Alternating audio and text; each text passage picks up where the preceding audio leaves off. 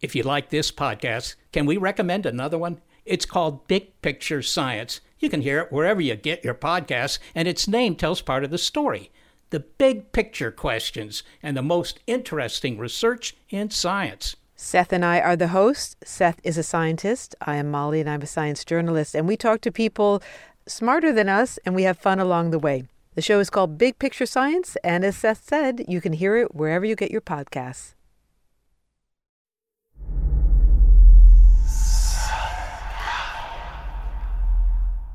Hey, y'all, spooky season is here.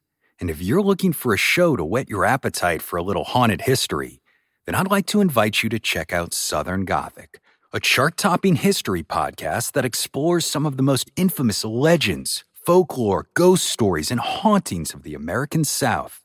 We've covered all sorts of stuff from the Bell Witch of Tennessee to the disappearance of the Confederate submarine, the H.L. Hunley not to mention our deep dives into the local lore of some of America's oldest and most haunted cities, like New Orleans, Charleston, and St. Augustine.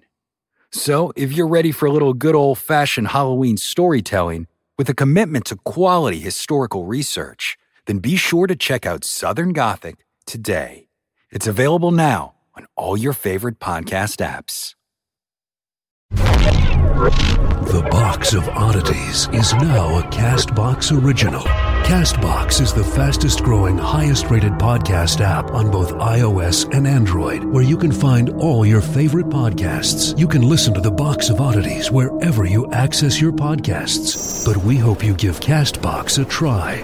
The curator is greatly pleased with Castbox. We think it's the best. What follows may not be suitable for all audiences. Listener discretion is advised. The world is full of stories. Stories of mysteries, of curiosities, of oddities. Join Kat and Jethro Gilligan Toth for the strange, the bizarre, the unexpected as they lift the lid and cautiously peer inside the box of oddities. Oh my God, will you please relay the observation that you shared with me last night? Because I, I, think this is something that is universal. I think everybody reacts the same way to this, but but nobody articulates it. Well, I don't know if that's true. No. I simply stated that I went into the restroom at work yesterday, wow. as I do several times a day, um, and I sat down on the toilet, and the toilet seat was warm, and I just about threw up. um, I have a similar reaction, but it, I, I never thought to articulate it, and and I just I couldn't love you more. we are we are so much alike. I'm a foot flusher by the way. Oh, for sure. You know, when when I'm in a public restroom, and I read an article not long ago about this courthouse. I think it was in in Michigan, where um, the toilets in the women's room were always broken because they were foot flushing mm-hmm. more than the guys were. You know, they're more, I guess, conscious of germs and things. Guys don't care. They'll put a sandwich yeah. on the back of a urinal. Plus, they let that they let that mellow. Ah. Uh, unless they poop. Yeah. And uh, if it's brown, flush it down. Exactly. Yeah. Yeah. Yeah. But I, I found I found that interesting that uh, it's kind of you know are you, well why don't we why don't we advance as a society and start putting flush things on the floor as a pedal like like the uh, trash cans that, exactly with, with the lids i know i know i've thought that for years it it, it just only makes sense Guys, it's 2018. We need a push pedal flush. Yeah. Plus, you can loud. pretend you're in a race car. rum, rum. I don't know. Several episodes ago, I was talking about how I could remember when I was two and actually a little bit younger than that. Mm-hmm. And you, you kind of think that's freaky. It is. That I can. We got an email from from Kelly. And by the way, if you've sent us emails, I'm about two weeks behind in responding. I'm really sorry. If you haven't heard back from us yet, you will. Um, Kelly writes, I'm going to one up you on memories from early childhood, Jethro. I remember breastfeeding. Oh, my goodness. She says, "I have something I- I'm glad I don't remember. I have an identical twin, and I have one distinct memory of me on one boob and sis on the other. To be fair, we were breastfeeding until we were 14. No, it doesn't say that. It says uh, they breastfed until they were almost three. Um, but she says she remembers that very clearly. That's, um, you may have me beat. Freaking love you guys and hope I'm just like you when I grow up. Oh, well, I don't know if you want to do that. But, thanks for writing. Curator at theboxofoddities.com is our email address. We always love hearing from you. And again, we'll get back to you as quickly as we can. Unless we don't. And then you just deal with it. Um, it's time for you. You go first. What you got for me? we another email we got. Somebody said that uh, at work that's how she answers the phone now. What you got for me? What you got for me? I like that. Yeah. And there are only select professions where that would work out. yeah, gynecological. No. no, probably Sperm donor bank. No, No. no, no. Because you already know the answer. it's sperm. Yep. Congratulations. All right. So um, I um, this was something I was excited to to talk about today because I needed to learn about it. I was actually shocked at how little I knew about this person and this event. I'm I'm interested to know what you know about it already. All right. Peter Ivers. I know that name. Of course you do. Uh, Peter Ivers was an American musician, songwriter, and television television personality. Television personality. He was the host of an experimental music television show called New Wave Theater. Peter Ivers was an extraordinarily talented musician. Muddy Waters actually referred to him as the greatest harp player alive. Wow. Ivers was signed uh, to a $100,000 contract as a solo artist for Warner Brothers um, in the early 70s. His albums didn't do so well commercially, but Critically acclaimed. critically they they said that he was amazing um, but for whatever reason that they didn't sell so well he made his live debut opening for the new york dolls and he shared concert bills with uh, acts like fleetwood mac He's, That's where I recognize his name. Is from his work with Fleetwood Mac. Is it? in the early days? he also scored uh, david lynch's film eraserhead in 1977 Oh my God! later in his career he wrote songs that were recorded by diana ross and the pointer sisters He was pretty diverse from from the New York Dolls to the Pointer Sisters. all over the place. Good Lord. He had his hands in so much. And uh, biographer Josh Frank wrote uh, a book about him. It's called In Heaven, Everything is Fine uh, The Unsolved Life of Peter Ivers and the Lost History of New Wave Theater. I'm actually going to add that book to our Goodreads account. Um, I haven't had a chance to like r- read it, but it I've read excerpts and it just seems like it really goes into some amazing depth into the things that he did in his life and it's just incredible. And, and by the way, you can join us on Goodreads by searching Kat and Jethro on the Goodreads app. Yeah.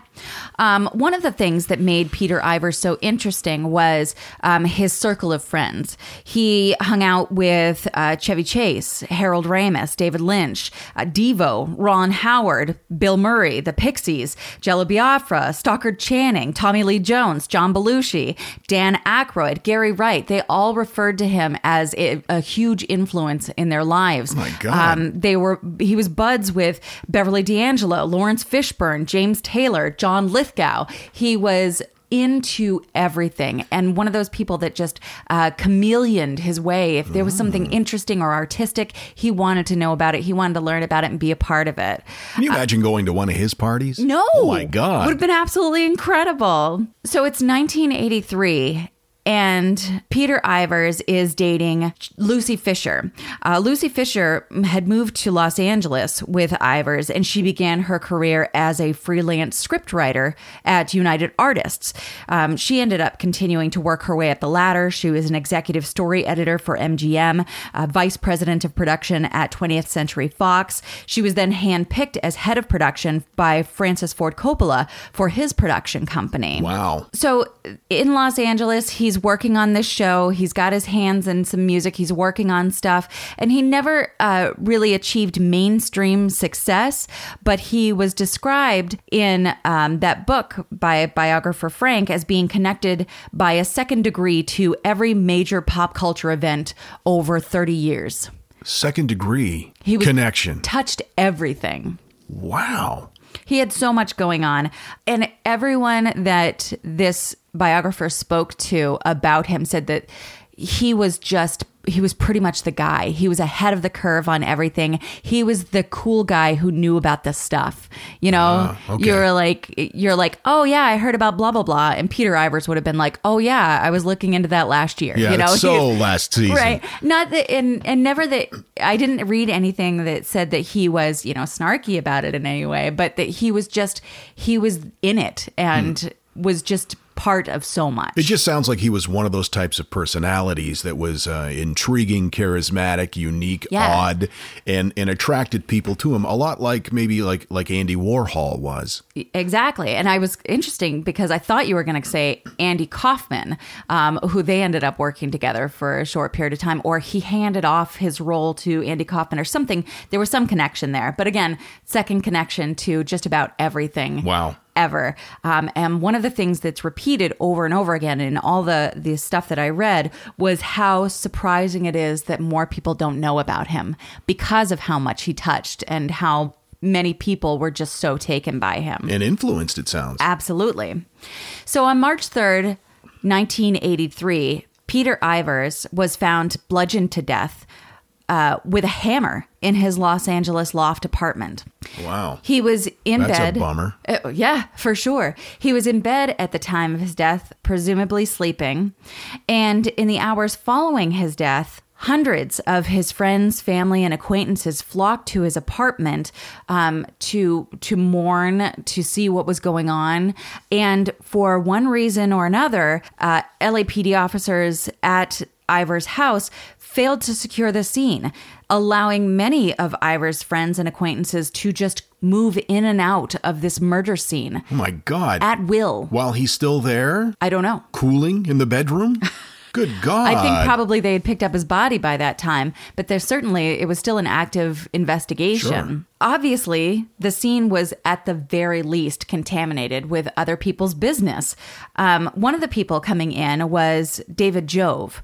Do you know who David Jove is? No. All right, so he was born David Snyderman, and he was from Canada. Uh, he was a director, a producer, a writer. Um, he spent much of the 1960s in London and then became acquainted with the Rolling Stones circle of friends. That he called himself Acid King Dave and was allegedly part of a grover- government and allegedly part of a government drug setup of Mick Jagger and Keith Richards, which resulted in the infamous Redlands bust. No kidding. Yeah. Then he moved to Los Angeles, where uh, he would be based for the rest of his life.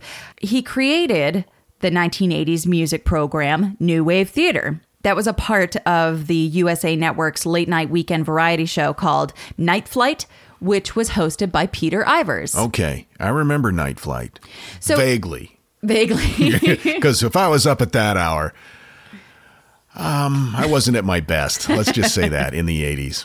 So, in addition to letting people tootle about the crime scene, uh, more shockingly, officers allowed David Jove to leave the apartment with the blood-stained blankets from Peter Ivers' bed. What? Yeah, They allowed him to? allowed him to. Like he's going out of the door. He's Mm-hmm. got these bloody blankets folded under his arm, neatly tucked.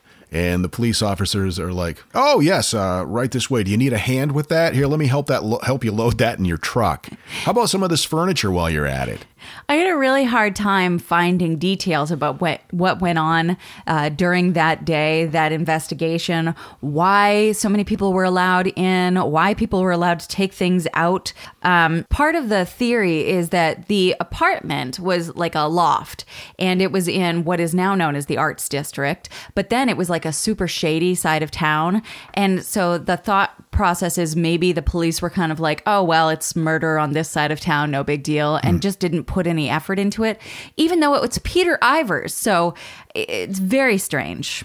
Peter had Hollywood friends who blamed everything that went down on the punks that he hung out with. And the punks, of course, blamed the Hollywood type friends for what happened. There everyone's pointing fingers, and police ended up briefly suspecting Harold Ramis as the murderer. What? Um, I guess Peter Ivers had a really close relationship with Harold's wife, Anne, but he was quickly cleared after uh, he was able to establish an alibi. It's so strange. I can't think of anything weirder than Harold Ramis being named as a murder suspect. Yeah, I can't picture in my mind Harold Ramis bludgeoning somebody to death with a hammer. I, you know, he's a weird dude. He was a weird dude, but uh, no, you know, not no. If somebody asks you if you're a god, sorry. Anyway, Who did he play in Ghostbusters? I mean, he was he was a writer, a director, uh, an actor. He was one of the Ghostbusters. what was his name? Spangler. Spangler. Egon. Yeah, right. There you go. We should watch Ghostbusters. All right. There was a shockingly little amount of information about, as I mentioned, what went on that day, uh, but really the murder in general. Um, one of the best sources is this book written by Josh Frank that, again, I will post on Goodreads. Um, many of Ivers' friends told Josh Frank that they suspected David Jove because why else would you be taking the bloody bed sheets? Yeah. But unless there was, I mean, what what are you gonna do? Are you gonna eBay those? I guess eBay wasn't a thing in No. '83, but No, but no. still, what are you gonna do with those? Why are you why? Um, but also because David Jove and Ivers had a pretty contentious relationship at times. Harold Ramis noted, and this is quoted from uh, that book. As I grew to know David a little better, it just accumulated. All the clues and evidence just made me think he was capable of anything. I couldn't say with certainty that he'd done anything, but of all the people I knew, he was the one person I couldn't rule out. Wow. Law enforcement never um, followed up on any of that, or like I said, there's shockingly little amount of information Wow. regarding the investigation. It kind of feels like it was thrown away. Hmm. But then again, it was the 80s, and it's hard to gather that kind of information from the internet when this was pre internet. But you, I mean, um, it just seems like this isn't something that, like I said, I'd never heard of this before. I knew uh, who Peter Ivers was, sort of, Right. But I didn't know about all this. no, no. This, Um, is, this is all new to me too. so, Derf Scratch of the band Fear and several other members of the Los Angeles punk and new wave scene have uh, strongly come out and maintained Jove's innocence. Um, I don't know that it was as much as saying we were with him and so it's impossible, Mm-hmm. but I think most people were saying no, he wouldn't do that. Yeah, But right. I, you know, what's that worth, really? Not too much. Yeah. So it's like five weeks after the murder, and Lucy Fisher, who who was Ivers' girlfriend at the time, was just overwhelmed with the idea that in, police investigations weren't finding anything. So she hired a private investigator to focus on the crime. Um, that private investigator interviewed a number of people, uh, but due to that initial investigation being botched, uh, there was so little evidence. There were no witnesses. Uh, the case eventually stalled out, and we still don't know who murdered Peter Ivers. Wow. That's the end. Why have I not heard about this? I don't know. Why hadn't I heard of it? Ah, wow. And this was 83. Correct. Good God. Wow. Yeah, it sounds like uh, because of the type of person he was and the circles that he moved in, could have been anything, any any motive. Right. But you'd also think because of that clout, that there would have been some sort of effort into, Yeah. you know, Yeah. solving it. Um, it just seems like it was thrown away. And maybe that's just, you know, the 30 years later perspective because I don't have access to the information that I should have.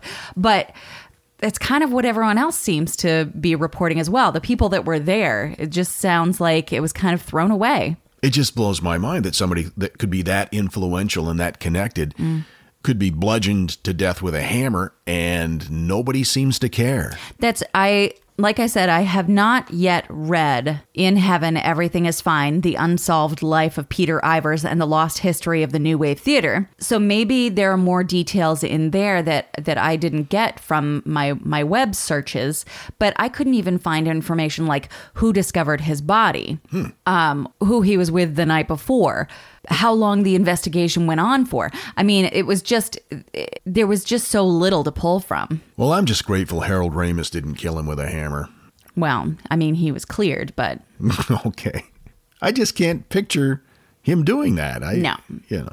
I just think it's fascinating the number of people that were so closely involved with his life, and yet I just I knew nothing of this. And still, we are no closer to a, a resolution than we were in 1983. Of course, I was two. So I I didn't have a lot of clout then. No, Uh, no. Not a lot of pull in the LAPD. not, like not like today. Not like today. yeah. And now, the box of oddities brings you that thing in the middle. Today, that thing in the middle odd historical facts. Number five Kotex was first manufactured as bandages during World War One. They're very absorbent. Number four. In England, the Speaker of the House is not allowed to speak. Number three, David Bowie used to think he was being stalked by someone dressed like a giant pink rabbit. Bowie noticed the fan at several concerts, but became alarmed when he got on an airplane and the bunny was sitting next to him. I wonder if that was before David cleaned up. Number two. The movie Wayne's World was filmed in two weeks. That magnificent example of cinematography was made in two weeks. Party time. Excellent.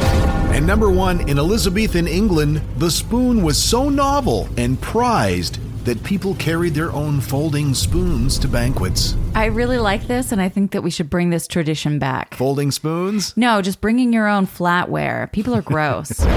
The box of oddities. It's not for everyone. You know how I've talked about how interesting it is to get a little peek into history. I love reading Civil War diaries as an example. Right. Kind of takes you right to the moment. These are words that were penned by people who witnessed history. We've all heard the story of the Titanic like 11 bajillion times. sure. One thing I've not heard a lot are eyewitness accounts, Oh, yeah. No, that's true. and I found some. That's fun. I was able to pull most of this from uh, Ranker and or Wikipedia. Now, of course, the Titanic went down on April 15th, 1912. Hit an iceberg. We all know that story. What must it have been like to be on deck? The worst. The absolute worst. but what was even worse than being trapped on deck was being trapped below deck. I can't. Finnish newlyweds Ellen and Pekko uh, Hakkarainen boarded the Titanic. Uh, their idea was to start a new life in America. Ellen spoke of the fun that they had as third class passengers. In her account, she said, After a couple of days at sea, we settled into a routine, attending church services after breakfast, strolling the decks, and during the evening, playing games in the third class general room. How many classes were there on the Titanic? Do you know? I think there were three. Yeah. On the night of April 14th, the couple heard uh, some scraping along the side of the boat, and Pecco went out to see what happened. Ellen went back to sleep. When she woke, she tried to get out of bed, but the cabin was tilted at an angle, and her husband was still gone. Um, at that point, other passengers were out in the hallway walking around, you know, what's going on? What's the deal? Right. Is it the midnight chocolate bonanza? Yeah. Ellen's husband was up on the deck, but all the third class passengers where Ellen was were locked below. After a few moments, she said, I grabbed my purse and life jacket and ran to the passageway. The door was locked. All the doors were locked. Eventually, she was allowed up top and made her way into a lifeboat. what?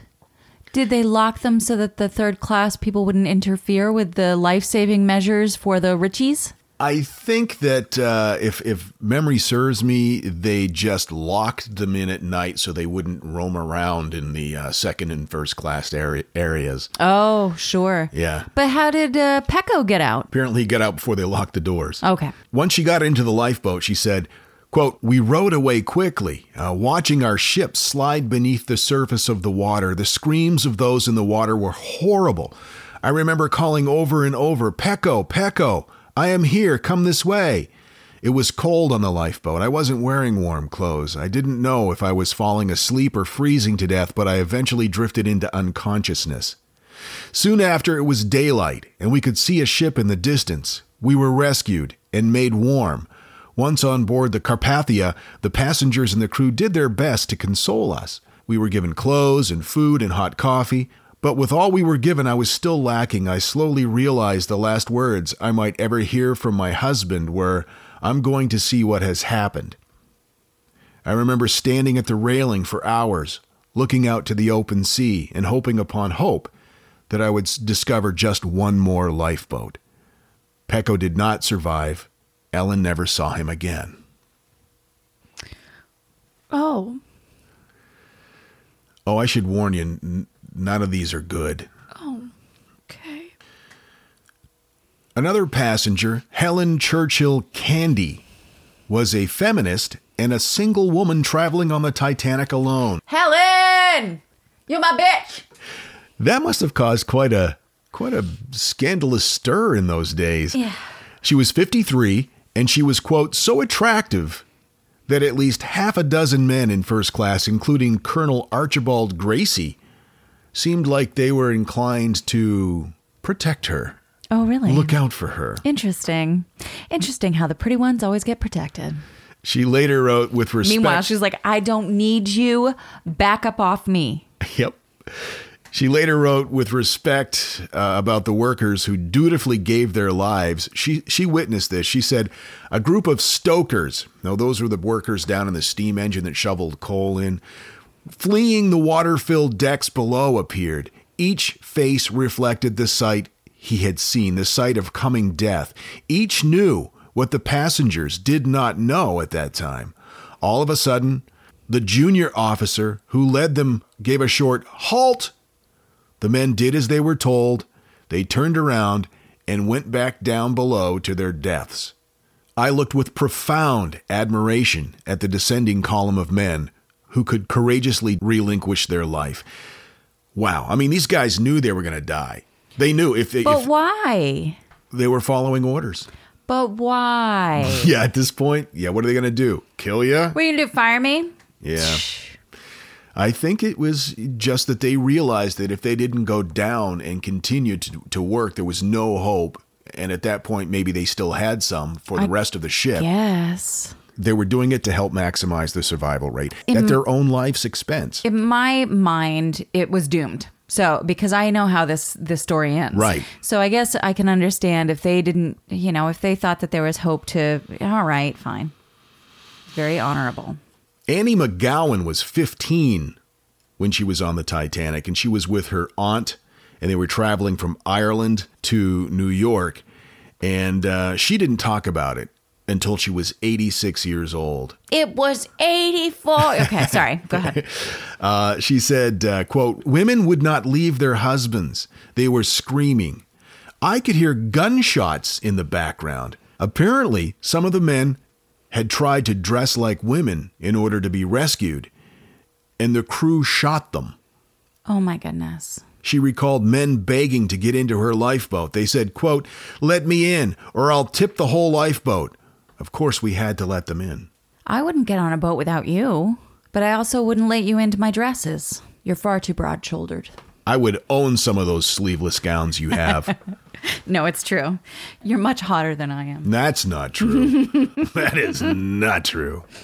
These letters and accounts and interviews really give a, a very well defined glimpse as to what it was like, what it must have been like. And, and one of the things that I came away with from these, uh, these interviews is that at first, when it happened, people felt the bump when it hit the iceberg, but it was so slight, no one thought anything of it. They just went back to bed. Right. And very quickly, they realized that was the wrong decision.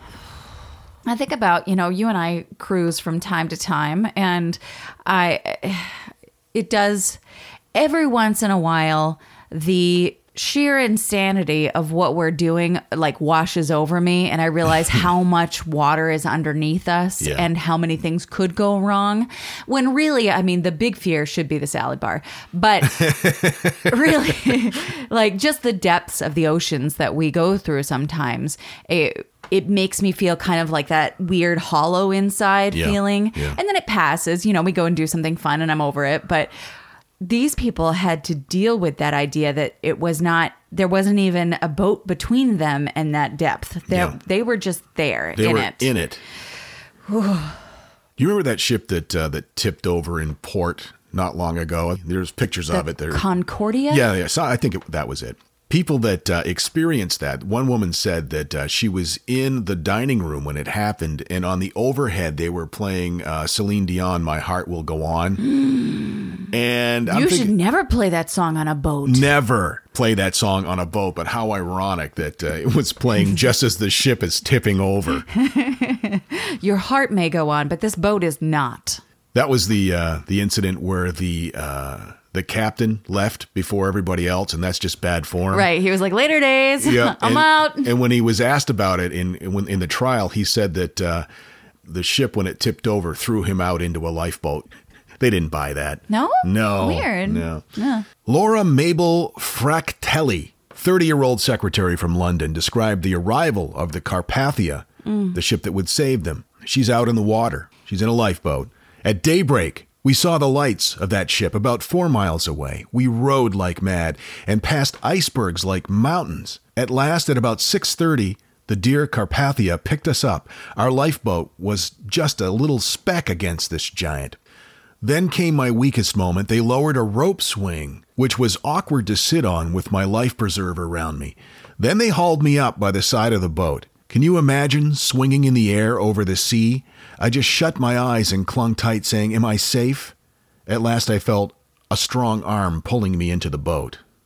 That would hardly be my concern. Swinging over the sea? Right. Uh, you've been floating in it for the past couple of hours. You're doing fine. Elizabeth Shutes, 40 at the time, was traveling with a family who employed her as a governess. After the ship hit the iceberg, she was quickly ushered onto a lifeboat with other stunned passengers. She was eventually rescued, obviously, and she described the experience this way Our men knew nothing about the position of the stars, hardly how to pull together. She's talking about in the rowboat. Sure. Two oars were soon overboard. Men's hands were too cold to hang on. Then across the water swept that awful wail, the cry of those drowning people. In my ears I heard, She's gone, lads. Row like hell, or we'll get the devil of a swell. Goodness, that must be awful.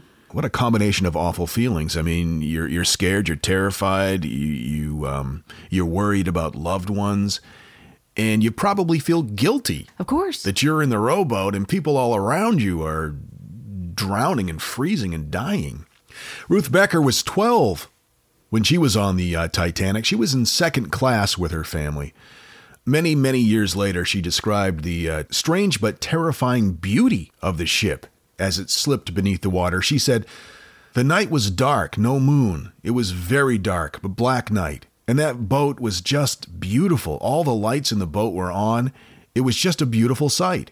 It was going down quietly, and the lights were going under the water as it went down. I remember that very plainly. It was a beautiful sight and a terrible sight as we could see that boat going down. yeah, I imagine that as the lights are going under, you know, it's starting to kind of illuminate the water a bit. That's a strange way to look at it, though. But I imagine the whole thing must have been so surreal anyway. Uh, yeah. Edith Russell, she was 33 years old at the time. She was a fashion stylist and consultant traveling first class on the Titanic. She was one of the few survivors who spoke about actually seeing the iceberg before knowing what had happened. you know, being a young professional woman, she was up partying late. She was up on the deck and she said there was a very slight bump, just a little jar, nothing at all. I went in my room. There was a second light jar. Nothing of consequence, but you knew something had happened. A man said, That's an iceberg, and it's a whopper, because you know there's one eighth above water and seven eighths below, and this booming thing is rising all the way above the ship. We thought nothing of it, though. We picked up bits of ice and snow and played snowballs. They were up on deck having a snowball fight. Now, if only they had had the foresight to hold on to bits of that, eBay, Oh, yeah. If they had an igloo cooler and the internet, they'd be all set. right? And then the last account didn't come from any of these sources. I remember hearing this. I, I read it in, I think it was Smithsonian Magazine years ago.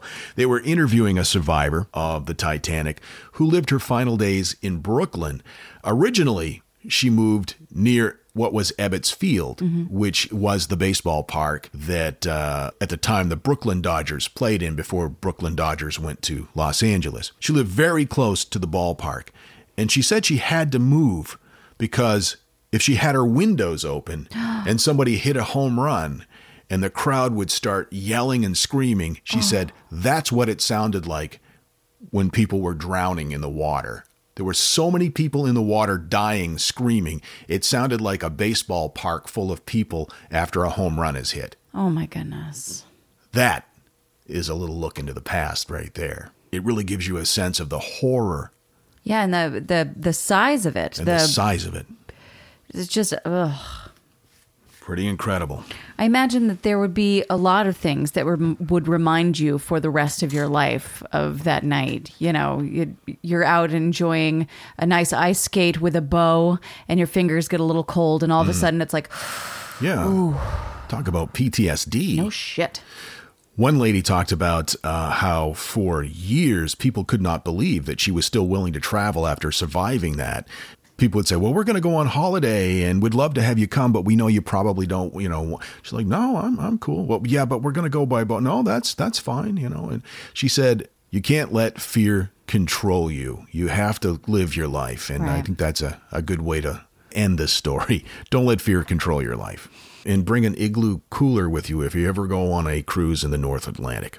You and I, as we've mentioned, are are big cruisers. We like to. That sounded weird, didn't it? Uh, we like to go on cruises a lot, and inevitably, while you're sitting in the loading area waiting to get on the ship, if you listen to the conversations around you, you hear Titanic references. Somebody is going to start whistling. My heart must go on. Or you're standing in line and someone will moo. Yes. Yep. Stop it. Stop it. That wasn't funny the first time we heard it, which was On the Titanic. on the Titanic. Yeah. In third class. Well, that was horrible. Thank Th- you. You're welcome. I'm happy to bring you horrible tidings of terror and fright. Okay, on to uh, nicer things. Okay. Uh, live performance coming up at Zany's in Nashville, Yeah. February 27th. I don't know if we should have segued from the Titanic into uh into our first live show because that may be a very Titanic-like event. Anyway, the uh, VIP tickets are sold out, but there are still general admission tickets available. And you can get them by going to our website, theboxofoddities.com. Click on the live show link. We would love to see you there. That's Zany's Comedy Nightclub, February 27th in Nashville. I'm really excited. Box of Oddities twice a week. We'll see you on Thursday. Until then, keep flying that freak flag. Fly it proudly. And so, let it be known that the box of oddities belongs to you, and its fate is in your hands. The box of oddities commits to the telling of stories stories of the strange, the bizarre, the unexpected. We wish to offer our deeply felt gratitude and appreciation for your patronage. TheBoxOfOddities.com. Copyright 2018, all rights reserved. Hello, everyone. it's Takuya here, And I'm Gabby. and we are the hosts of History of Everything, a podcast which you can probably guess by the name is, well, I mean, it's about everything. Do you want to know why people thought potatoes were evil and would give you syphilis? Are you curious about all the stories of the terrible and stupid ways that people have kicked the bucket over the years? Do you want to hear tales about all of the different badasses of history and the lives that they had brought to life? Well, if so, then look no further. History of Everything is just the right podcast for you. It's available on Spotify, Pandora, and anywhere else that you get your podcast from. Join us for some fun and just see how weird and wacky history can be. Are you interested in the parts of history that remain a mystery? Do you want to learn more about the historical myths and misconceptions used to prop up false belief today? I'm Nathaniel Lloyd. In my podcast, Historical Blindness, I delve into all of these topics, sharing puzzling tales from the past and examining hoaxes, conspiracy theories, and misremembered events that provide insight into modern politics and religion. New episodes every two weeks. Find Historical Blindness on most podcast players and platforms.